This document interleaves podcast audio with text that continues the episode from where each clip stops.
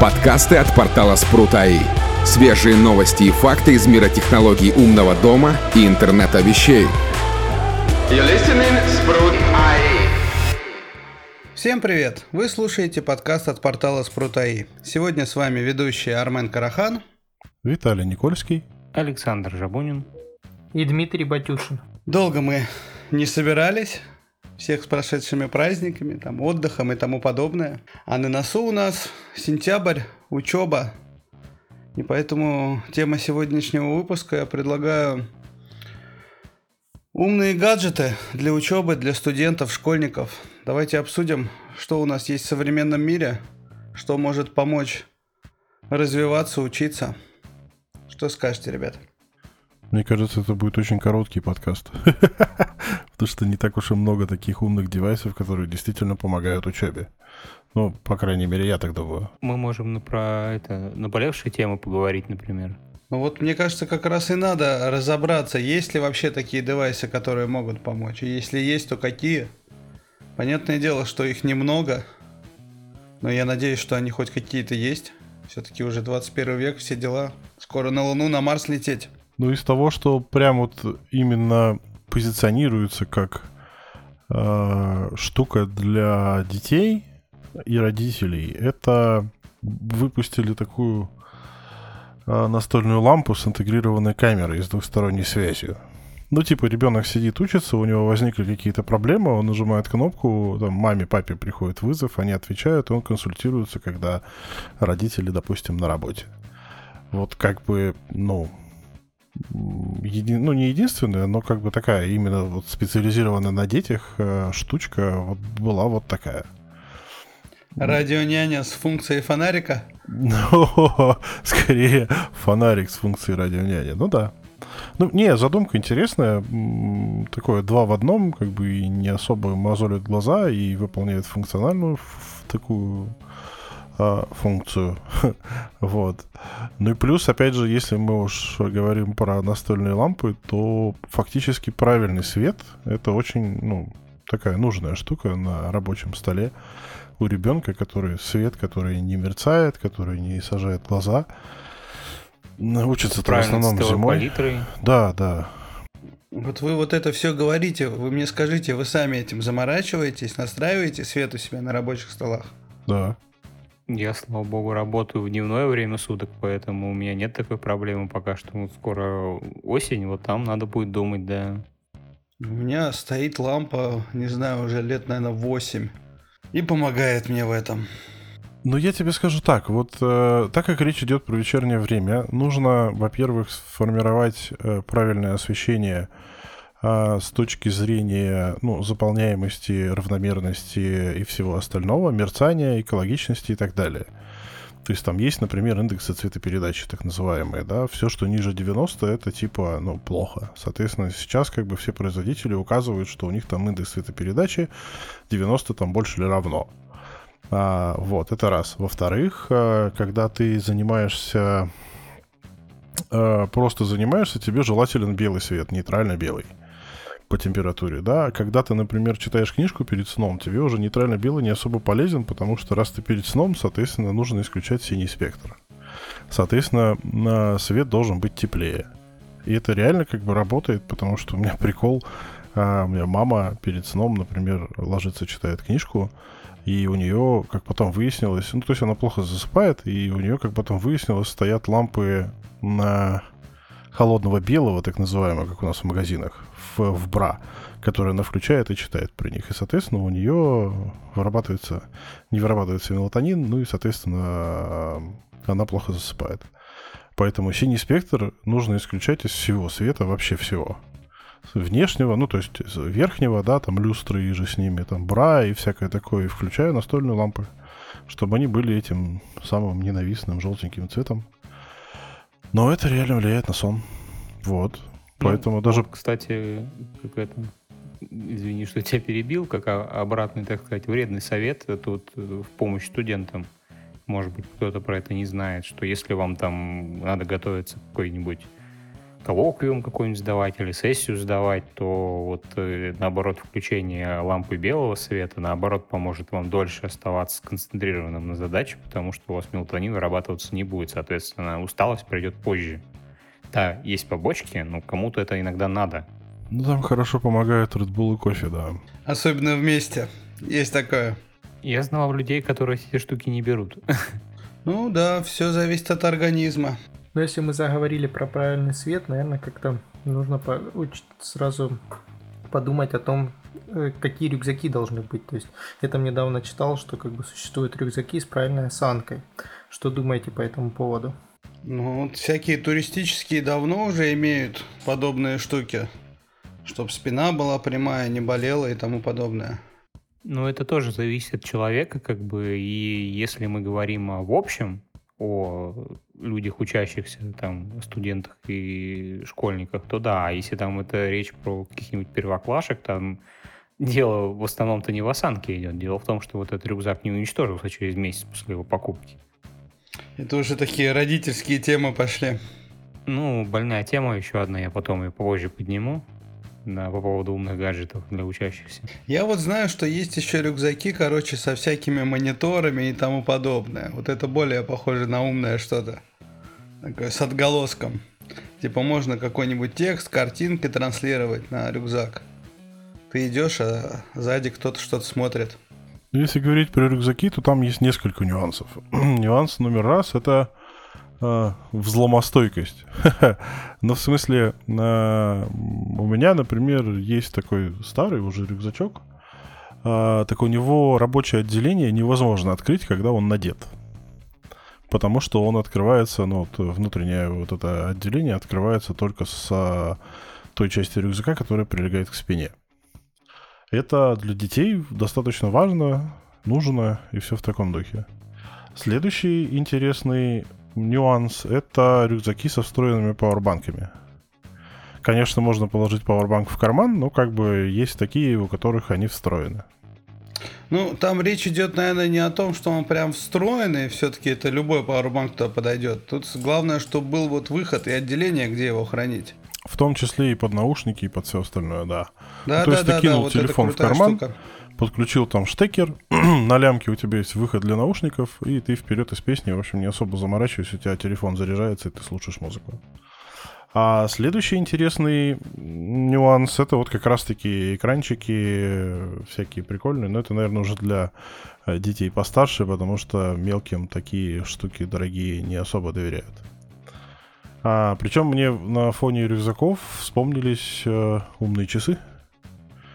Я знаю много родителей, которые покупают детям эти вот часики с симками, с которых можно звонить. И причем, ну, там дошкольникам даже это берут. Потому что ты, во-первых, родитель всегда знает, где у тебя ребенок, во-вторых, у ребенка всегда есть связь, если что, ну и так далее. Они тоже не особо живучие, ну, как бы ломаются часто, но они и стоят недорого. И потерять сложнее. Ну, что касается часов, мне кажется, вот я слышал, что есть такая штука, что их сейчас не сильно любят в школах, ну, в смысле, учителя, да и с телефонами вообще проблемка, именно в школах. Насчет институтов, мне кажется, нет? Да я думаю, это все надуманная такая тема.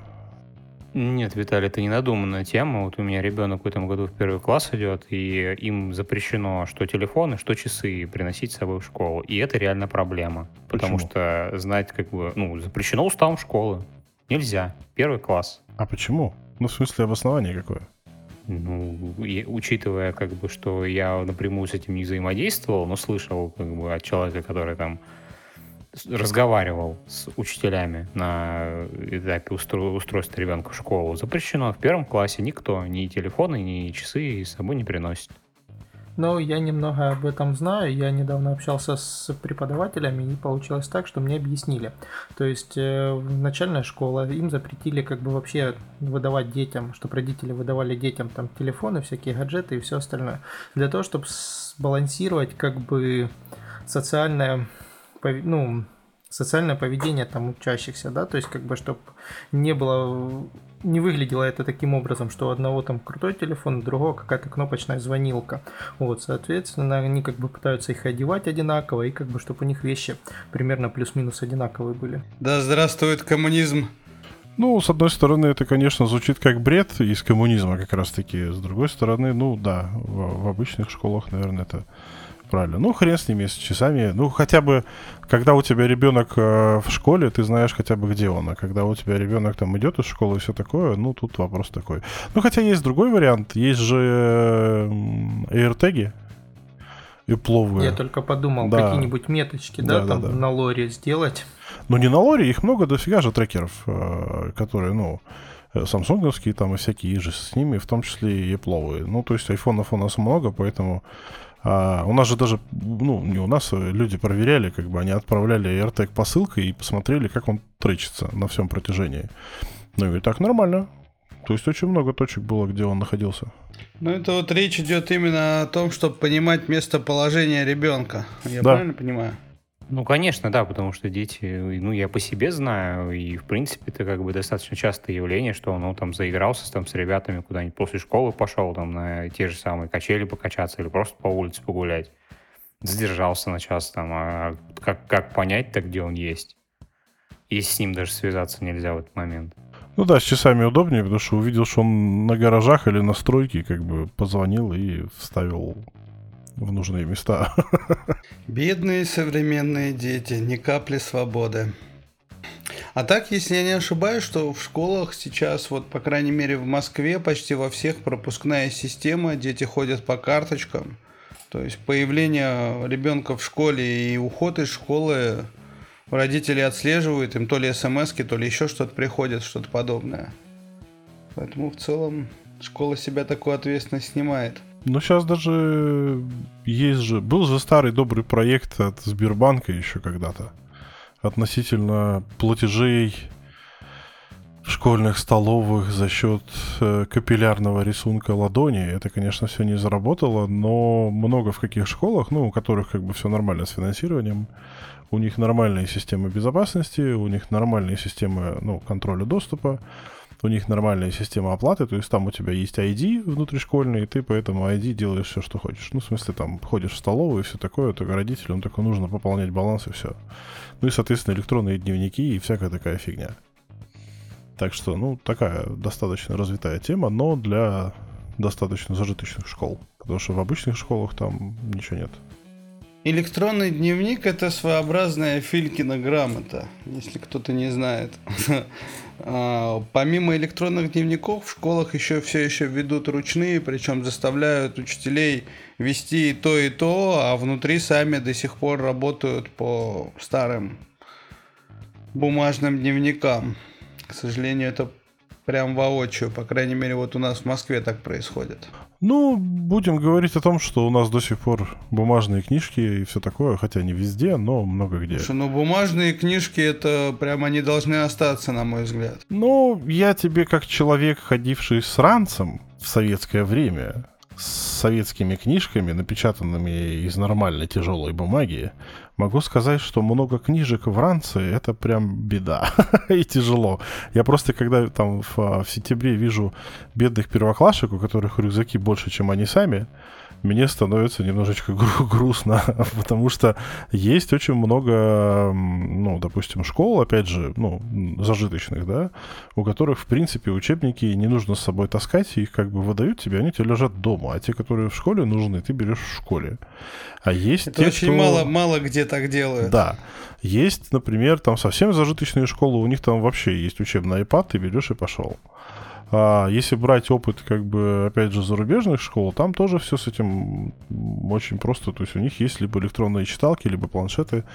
И, соответственно, ты приходишь в школу, берешь планшет, там все, у тебя все, что нужно.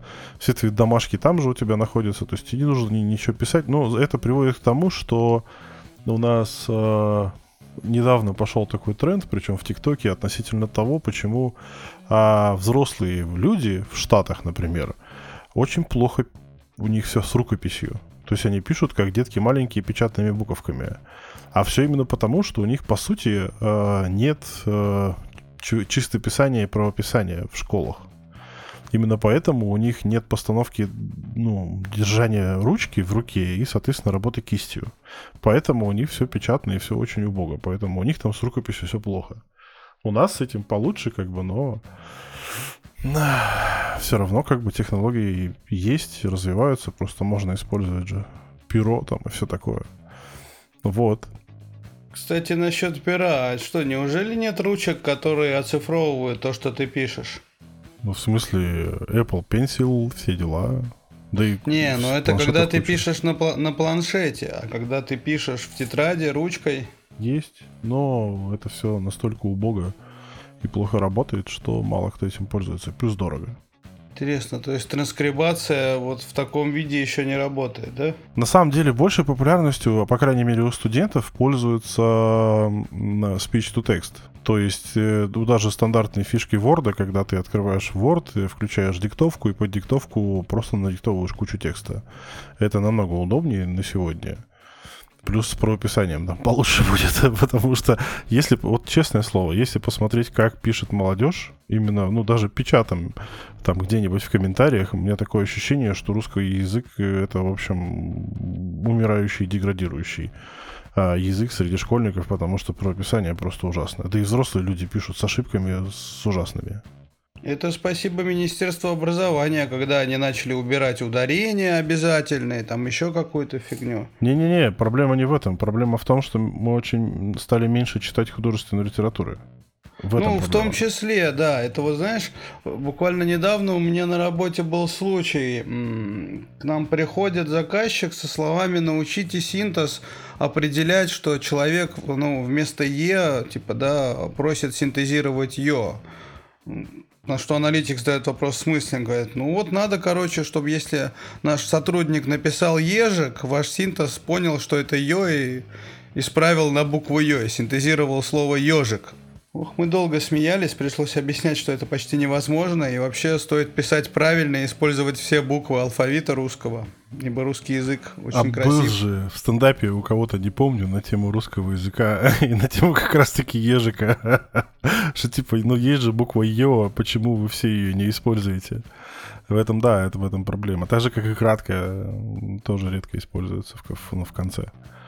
Ну, что-то вот. Мы немножко отклонились от темы именно гаджетов. Ну, давайте да. Повернемся и вспомним, что еще у нас есть, кроме рюкзаков и лампочек. Не, ну вот мы же сейчас как раз и обсуждали, да, ручки. То есть я так услышал, что э, переводить э, рукопись, да, в какой-то в электронный вид это типа не есть good, а вот э, с текстом все записывать и переводить это в текст, это уже используется.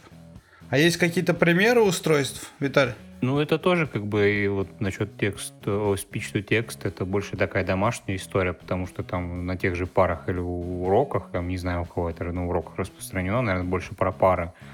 Ты в основном ты можешь там включить, чтобы речь препода у тебя печаталась. Ты сам-то не будешь надиктовывать параллель тому, что слышишь. Ну, я использовал диктофон, то есть мы записывали пары и потом их руками переписывали. Но тут надо понимать, что чисто акустические лекции — это до- достаточно редкая фигня. Ну, это такие гуманитарные предметы, в основном типа там философии, литературы и всяких таких вещей. Если мы говорим про технические предметы, типа физики, математики, высшей математики тем более, да, то там очень много... Есть, конечно, интерактивные доски. Они стали все больше появляться как бы в учебных классах, и там, в принципе, все достаточно удобно, да, но с них информацию снимать проще, но это нужно снимать видео. Ну вот, и, соответственно, ну, э, стенографирование занятий — это такая штука. Просто нужно же понимать, что ручное, ручное прописание, в смысле, про, ну, как бы записывание, да, оно м- возбуждает определенное... Помогает усвоить. Нет, там... Помогает ну, д- усвоить да. все. Оно возбуждает определенные участки мозга, которые, соответственно, при подключении моторики... А происходит лучше запоминание. Потому что без моторики, чисто, допустим, когда задействован только аудиальный канал, допустим, мы просто слушаем, да, запоминание происходит хуже. Когда мы это записываем, работает уже большее количество мозга, и, соответственно, ну, запоминание происходит быстрее и эффективнее. Даже когда мы печатаем, оно происходит хуже. Нам еще в школе говорили, нас, у нас были преподаватели, такой из молодого поколения, не, ну, на тот момент, то есть, да, вот сколько нам было, наверное, лет по десять, по одиннадцать, а ребятам было там по двадцать. Вот они нас как раз-таки заставляли перед контрольными, там все дела, делать шпаргалки. Еще и проверяли качество этих шпаргалок, объясняя это тем, что они у нас их все равно забирали. Но они это объясняли тем, что готовя шпаргалки, мы лучше усваиваем материал и больше вероятность того, что мы сдадим контрольную. Да, но сейчас шпаргалки уже не делают от руки. Давно уже. Ну да, ну а всякие портативные сканеры и тому подобное, наверное, бессмысленно, да, обсуждать, потому что давно есть смартфоны, которые, собственно, все это умеют. Теоретически ну, оцифровать русским... написанный текст. Нет, с русским языком все-таки проблематичнее. С английским, да, потому что эти технологии, они развиваются на базе уже операционных систем. Ну, в смысле, там стандартные функции там айфона, да, распознавание текста, в, ну, в основном английского, с русским там все плохо. Вот. И, ну да, есть такие технологии. Давайте по, по, про правописание историю одну расскажу. Э, недавно как-то прочитал, э, нужно было сдать очень срочно там конспект, ну, много текста написать именно от руки. Но ребята вышли из ситуации, они на три дэ принтер вставили ручку обычную шариковую, ну и написали этот конспект там буквально за вечер. На три дэ принтере? Нифига себе. Вообще... В, мои, в мои времена немножко другие были технологии. Ты просто писал отдельно каждую букву, сканировал ее, сделал свой собственный шрифт. Там, если очень заморочиться, можно было даже с соединением букв разного типа, с разным видом соединений, и печатал просто на листочке, как бы, как будто ты пишешь от руки. Сейчас это очень часто используется, на самом деле. Сейчас очень много есть...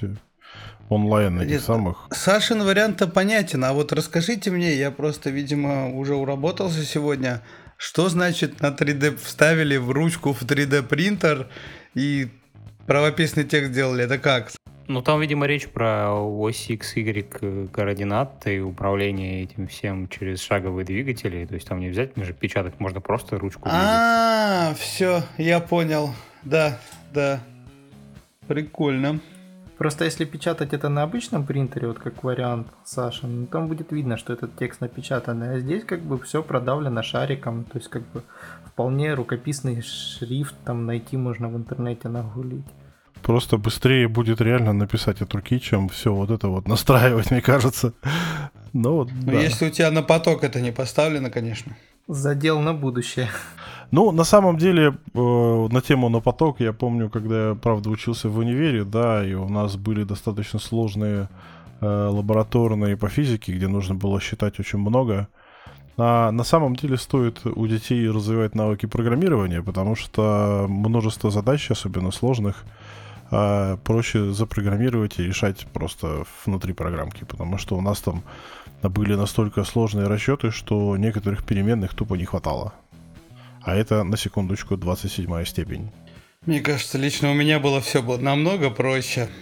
Ну, кстати, вот по поводу программирования сейчас достаточно много различного вида игрушек там и, в принципе, там конструкторов в виде готовых модулей, которые позволяют там все и роботы, и машинку собрать, и показать там ребенку теми же самыми блоками, там, перетаскиванием, вводом циферок, там, на сколько метров пройти, проехать надо, там, повернуть направо-налево.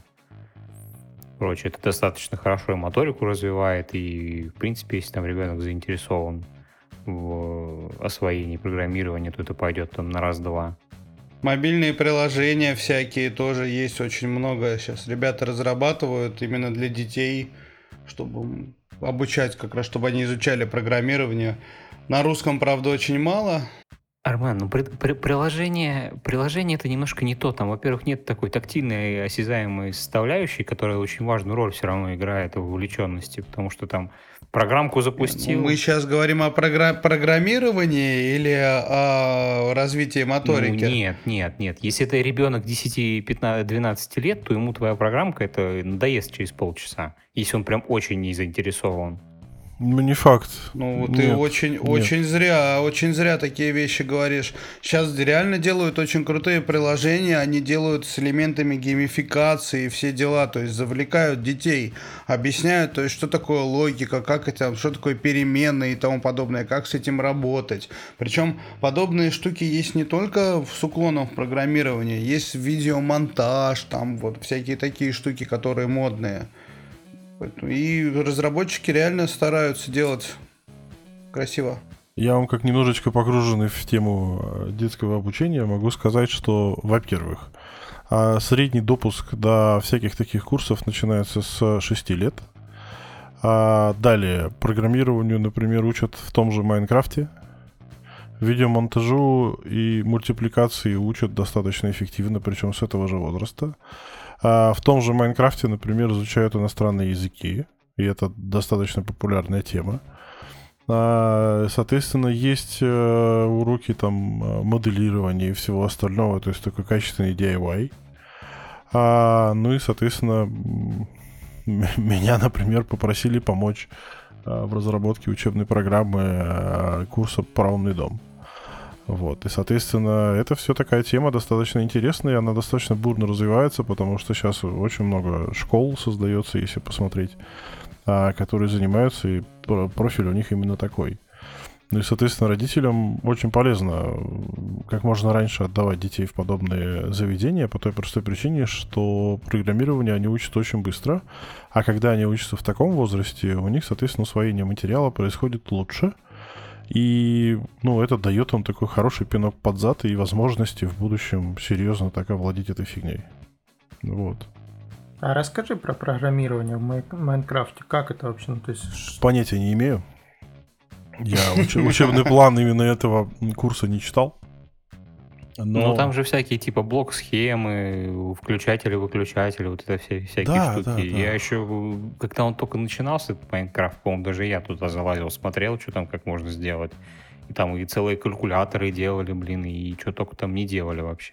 Ну, там формируются базовые навыки. Ну, то есть, объектно-ориентированное программирование, там же очень много э, теорий, которые нужно просто понять. Потому что, ну, люди, которые с этим сталкиваются постоянно, да, а им пофиг вообще, на, о каком языке идет речь в основном. А лишь бы, ну, был, было откуда надергать синтаксис, да, и вообще нужно просто понимать, как эта вся фигня работает и вообще, как это возможно. Потому что у нас же основная проблема с программированием заключается в том, что у нас есть программисты, которые имеют математическое образование, а есть программисты, которые не имеют математического образования. И, соответственно, на выходе мы получаем у первых нормальный код, а у вторых индусский код. Когда они делают математическую операцию кучей, кучей простейших доступных их, им операций, да, а математики, они делают функцию, и оно все проще. И поэтому, кроме навыков программирования, кроме навыков логики, необходимо еще знать математику. Это как бы таких два базовых таких столпа, на которых все вот это стоит, потому что без математики там делать нечего, абсолютно. Ну, это будет очень громоздко, и никому такой код нафиг не нужен.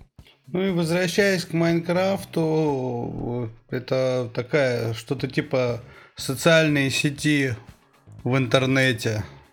Детишкам это близко, потому что они в этой игре сидят, это модно, круто. А взрослые за счет этого просто привлекают их внимание.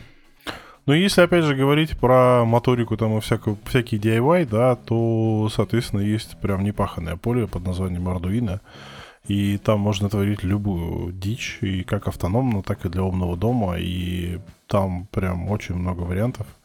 И это все можно, ну, прививать детям с очень раннего возраста. По крайней мере, понимание там про электричество, про механику, про всякие такие штуки, почему это все работает, как это все дело включается, выключается и так далее. Это нужно, важно, и очень бы неплохо детей этому обучать. Ну, как это как уроки труда. Просто сейчас как бы профессиональные специальности, они стали оплачиваться дороже по той простой причине, что и людей, умеющих работать руками, стало меньше, да, но даже, допустим, те же самые там станки с ЧПУ, там всякие три дэ принтеры, лазеры, граверы и всякое такое, это все такая доступная штука уже на сегодня, и это можно уже спокойно, ну, обучать этому. По крайней мере, у нас он сообщество, есть чатик там по три дэ печати, и там достаточно, ну, много людей, и это такая уже достаточно доступная штука, которую можно купить себе даже при среднем достатке. И можно, ну, сразу открывается дивный новый мир, и там люди просто там годами в этом возятся и творят любые всякие необычные вещи. Я вот, если честно, никогда не понимал, зачем дома нужен вот этот три дэ принтер. Ну, если ты не ребенок. Обычному рядовому человеку, наверное, ни зачем не нужен. А вот э, более-менее рукастому, который там может что-то дома сам сделать, то запросто там и какую-то шестеренку пластиковую, которая в девяносто процентов домашней техники сейчас пластиковая, напечатать, починить, потому что это достаточно там оптимально, объективно часто встречается. И там к тому же самодельщику там какие-нибудь корпуса под эти делать, под свои самоделки. Да и просто там куча всяких игрушек разных. Ты зайди на этот, на Thingiverse, по-моему, сайт, который с этими три дэ модельками, посмотри на досуге, сколько там всякого разного лежит. На самом деле тут больше нужен навык моделирования, то есть умение работать в программах, которые моделируют макеты для три дэ печати, а найти там три дэ принтер, напечатать — это не проблема сейчас. Сейчас же есть этот э, шеринг три дэ печати, ты можешь просто договориться с кем-то, он тебе напечатает за копейки. Ну да, я так печатал, у меня ситуация была. В зале висели споты, и вот один... спот был, ну, большой, под большую лампочку, Е двадцать семь. И вот э, нужно было его переделать под маленькую, но как бы не нашел светильник такой, который мне нужен. Ну и как бы напечатал такую проставку в виде шайбы, которая как раз идеально вписалась. Возвращаясь к школьным технологиям э, и к программированию, и ко всему вот этому, э, могу сказать, что, ну, это, конечно, студентам-то не подойдет, да, но как технологию можно упомянуть. Это нейросети, нейросетевое программирование, ну и где это применяется на сегодня, как бы очень много там видеонаблюдений и во всяких таких штуках. И по сути поучиться бы этому стоило. Причем в раннем возрасте, потому что потенциал у этих технологий достаточно высокий, в том числе и в умном доме. Потому что датчики датчиками, но если у тебя есть камера и у тебя есть нормальная нейросетка, которая понимает поведение человека, то это все становится намного проще. Это, конечно, сильно в будущем, но мы же говорим про школьников и про умный дом, поэтому с точки зрения именно развития подобных технологий это прям тема интересная. То есть мы как-то плавно перешли с гаджетов на то, что стоит изучать. Ну, просто гаджетов на сегодня не так уж и много, которые именно помогают в учебе, там, во всяких именно умных гаджетов. То есть всяких шлемов, которые можно одеть, как в «Матрице», и быстренько знания впитать в себя и что-то подобное, до сих пор не существует. Ну, это скорее проще обратиться к старому доброму фильму под названием «Джонни Мнемоник». И там, да, там была такая загрузка быстрых данных. Нет, такого нету. Ну, так и в «Матрице» была тоже, да, они же обучались. Ну, суть, да, ты уловил. Ну, да. То есть ничего подобного, что как бы ускоряет и помогает именно в обучении, не существует. Как там было-то в советские времена, не помню, как они, курсы английского языка на аудиокассетах Илоны Давыдовой, или как-то так они назывались? Что-то, что-то, что-то было, да, подобное. Ну, то есть, типа, вы ложитесь спать, включаете э, кассетку, и у вас, типа, английский язык попадает в мозг. Потом эту кассетку ложите под, под подушку, чтобы лучше усваивалось. Ну, так-то теория имеет право на жизнь. Но это как-то не, не подсознательное изучение, да, как-то так это называлось. Ну, самая важная штука, которая вот прям поможет, да, это, блин, умные будильники. Это прям... Вот э, на самом деле я на себе лично экспериментировал, правда, не в учебное время, да, ну тогда еще не было таких технологий. Что а... такое вообще умный будильник? Ты меня извини, я тебя перебил. Вот я сейчас и хочу рассказать, что это такое. Ты не торопишься. А, есть, например, на смартфонах приложение, которое мониторит фазы сна.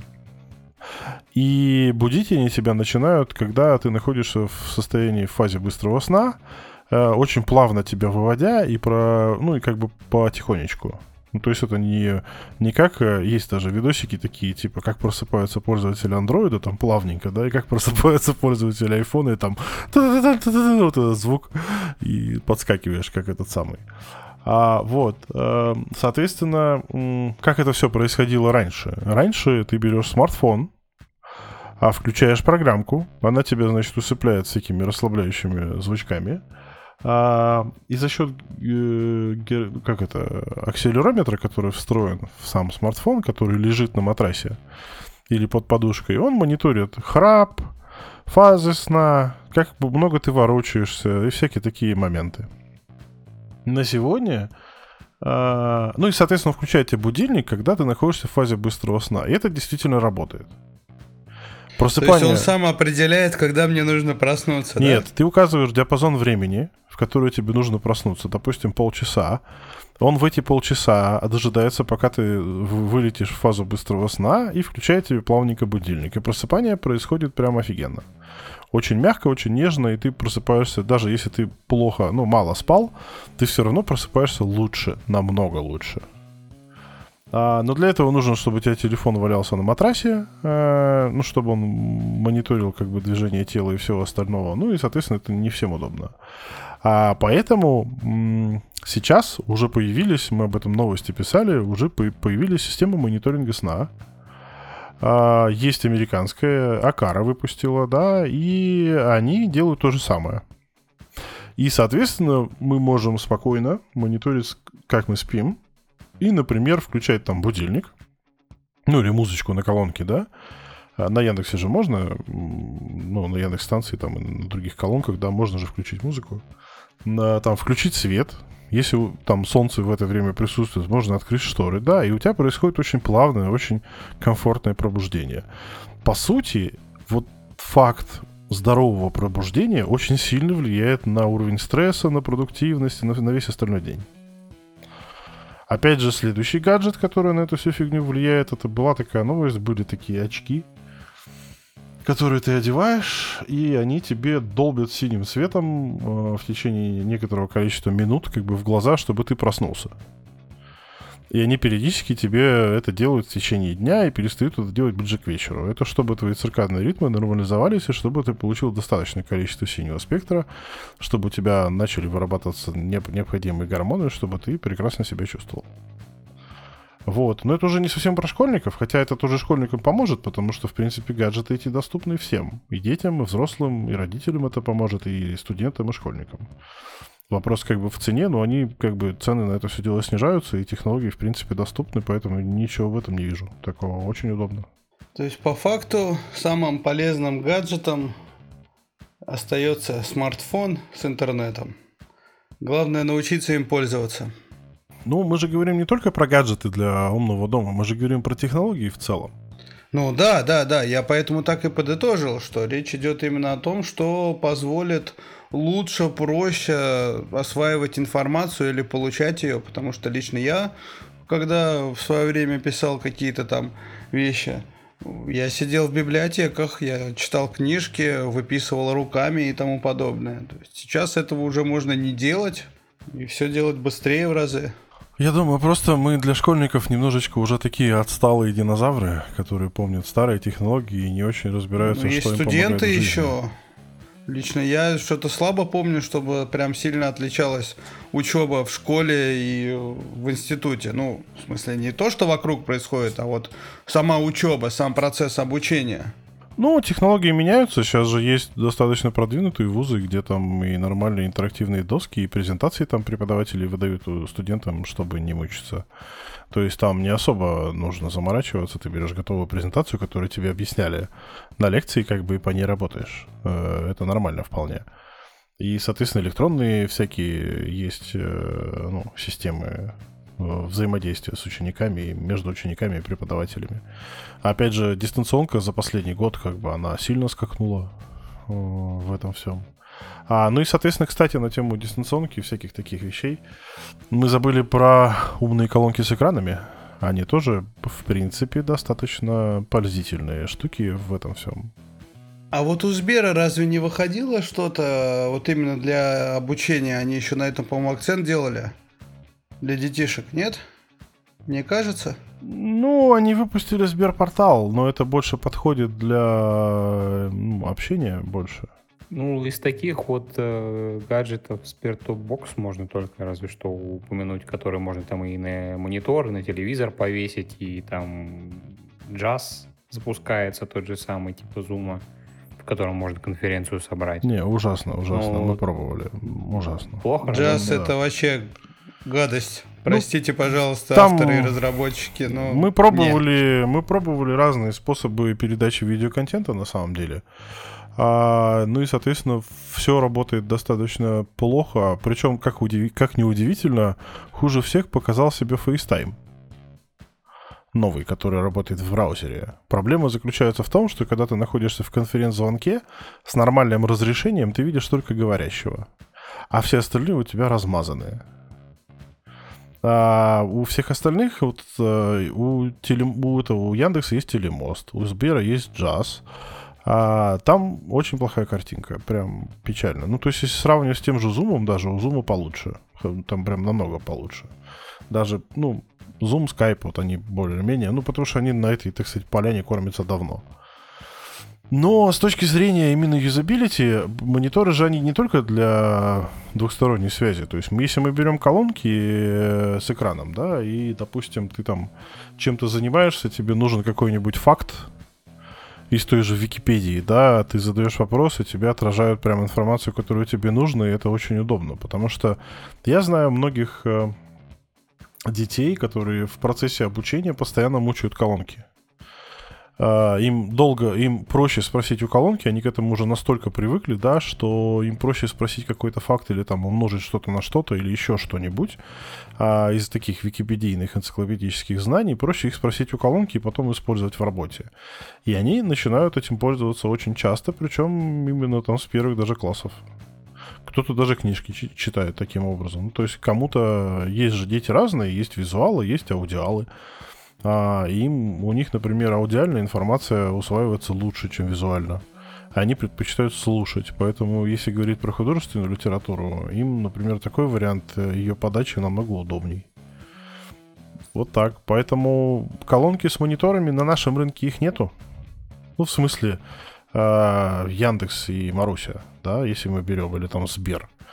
А если мы берем там тот же Google или Amazon, ну, с С их помощью гипотетически можно что-то делать, вот, включая видеосвязь. Мне прям вспомнилось, как преподавательница в школе, поняв, что «Войну и мир» мы не прочитаем, даже в кратком содержании, она нам поставила, есть такой многосерийный фильм, вот она нам поставила видео, и мы смогли написать сочинение только после просмотра этого видео.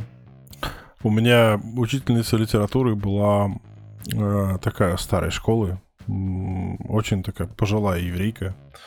Она фанатела от литературы, она знала все произведения наизусть, она знала наизусть все сочинения из книжки «Тысяча одно сочинение для школьников и абитуриентов».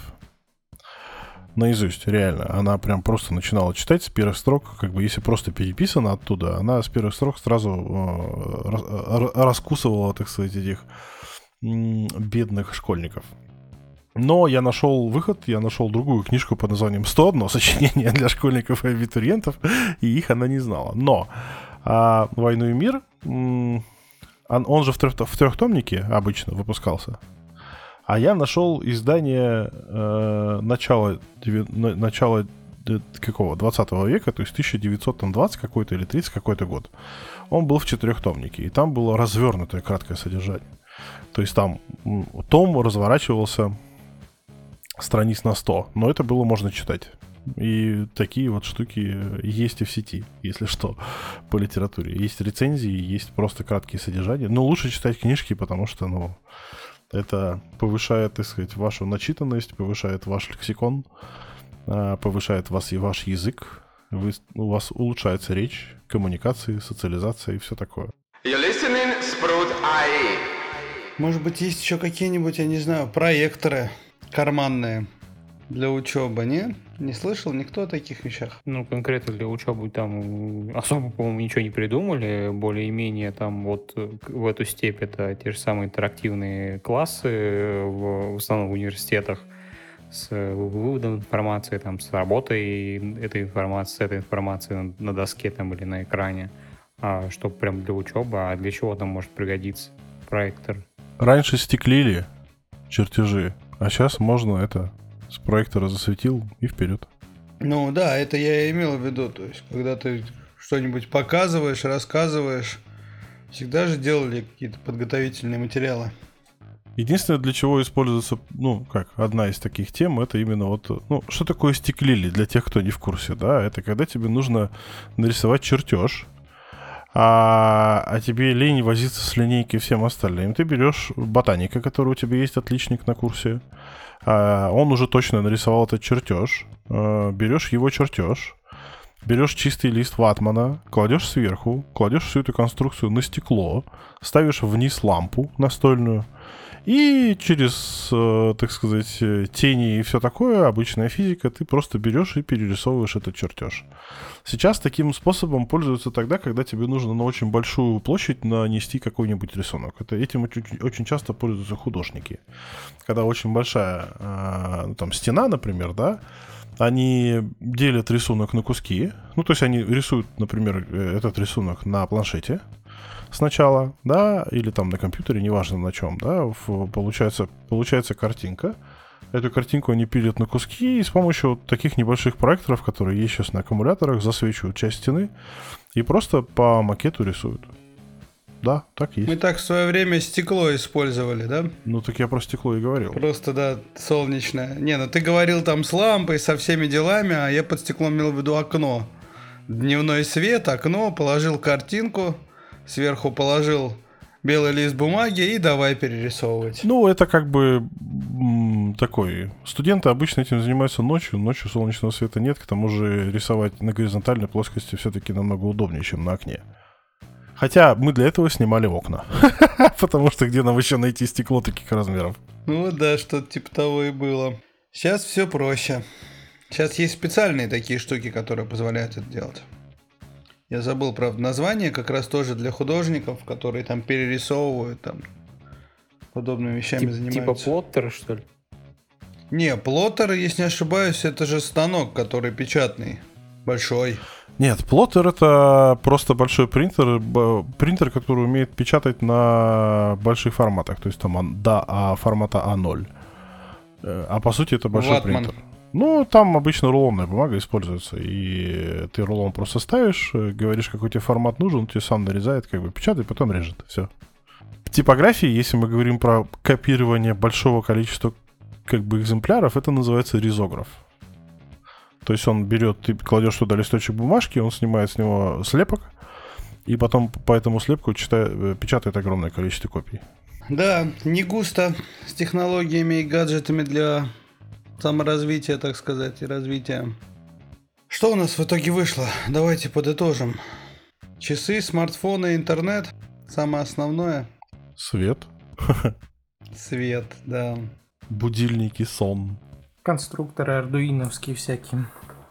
Но если говорить про умный дом, тут лучше рассматривать, конечно, и эс пи. От Arduino мало чем отличается, но возможностей намного больше, и это действительно интересно. То есть можно за три копейки взять себе там необходимый набор а, компонентов и изучать, так сказать, умный дом с точки зрения, как это работает вообще с нуля, из самых таких основ. Потому что есть, конечно, такие люди, как ты, Армен, у которых там есть задачи, и они покупают гаджеты под задачи, но им не интересно, как эта вся фигня работает. Ну, то есть нужно тебе включить твой ч- чайничек. Они покупают умную розетку, вообще не запариваются, как она работает, как бы она работает, и ладно. А кому-то, может быть, интересно, как и за счет чего это работает. И вот для них будет и эс пи достаточно полезной штукой. Ну, не забываем, что масса все-таки это потребитель. Вероятность того, что большинство людей захочется разбираться, как это работает, но она очень мала. Большинство людей будут делать так, как я. Но это про взрослых, если мы говорим. А если мы говорим про школьников и студентов, тут зависит от их желания. Я понимаю, что там большому количеству детей это не очень интересно, но, опять же, мы же живем в достаточно технологическом мире. И все эти технологии, если их подать интересно, они будут интересны большему количеству детей. Ну и подростков, соответственно. У нас же проблема заключается еще в том, что у нас педагоги к этому не готовы. Ну то есть, если мы берем именно наш стандартный, так сказать, педагогический цикл обучения, да, то на сегодняшний день молодых педагогов очень мало. А педагоги, которые с опытом, у них недостаточно, ну, они недостаточно интересуются современными технологиями. И, соответственно, если говорить именно про технологическое обучение, Это да, это проблема. Но для этого есть различные дополнительные курсы, где уже молодые рассказывают детям о том, чем богат этот мир и какие чудеса там есть. Педагогического опыта у них, конечно, поменьше, но они немножечко поближе с точки зрения возраста, поэтому им немножечко проще общаться с э, детьми. А, ну и, соответственно, это происходит намного легче, и передача информации. Ну, тут, опять же, такой баланс опыта, знаний, коммуникации и всего такого. Но если правильно сделан курс, то с этим проблем особо не возникает.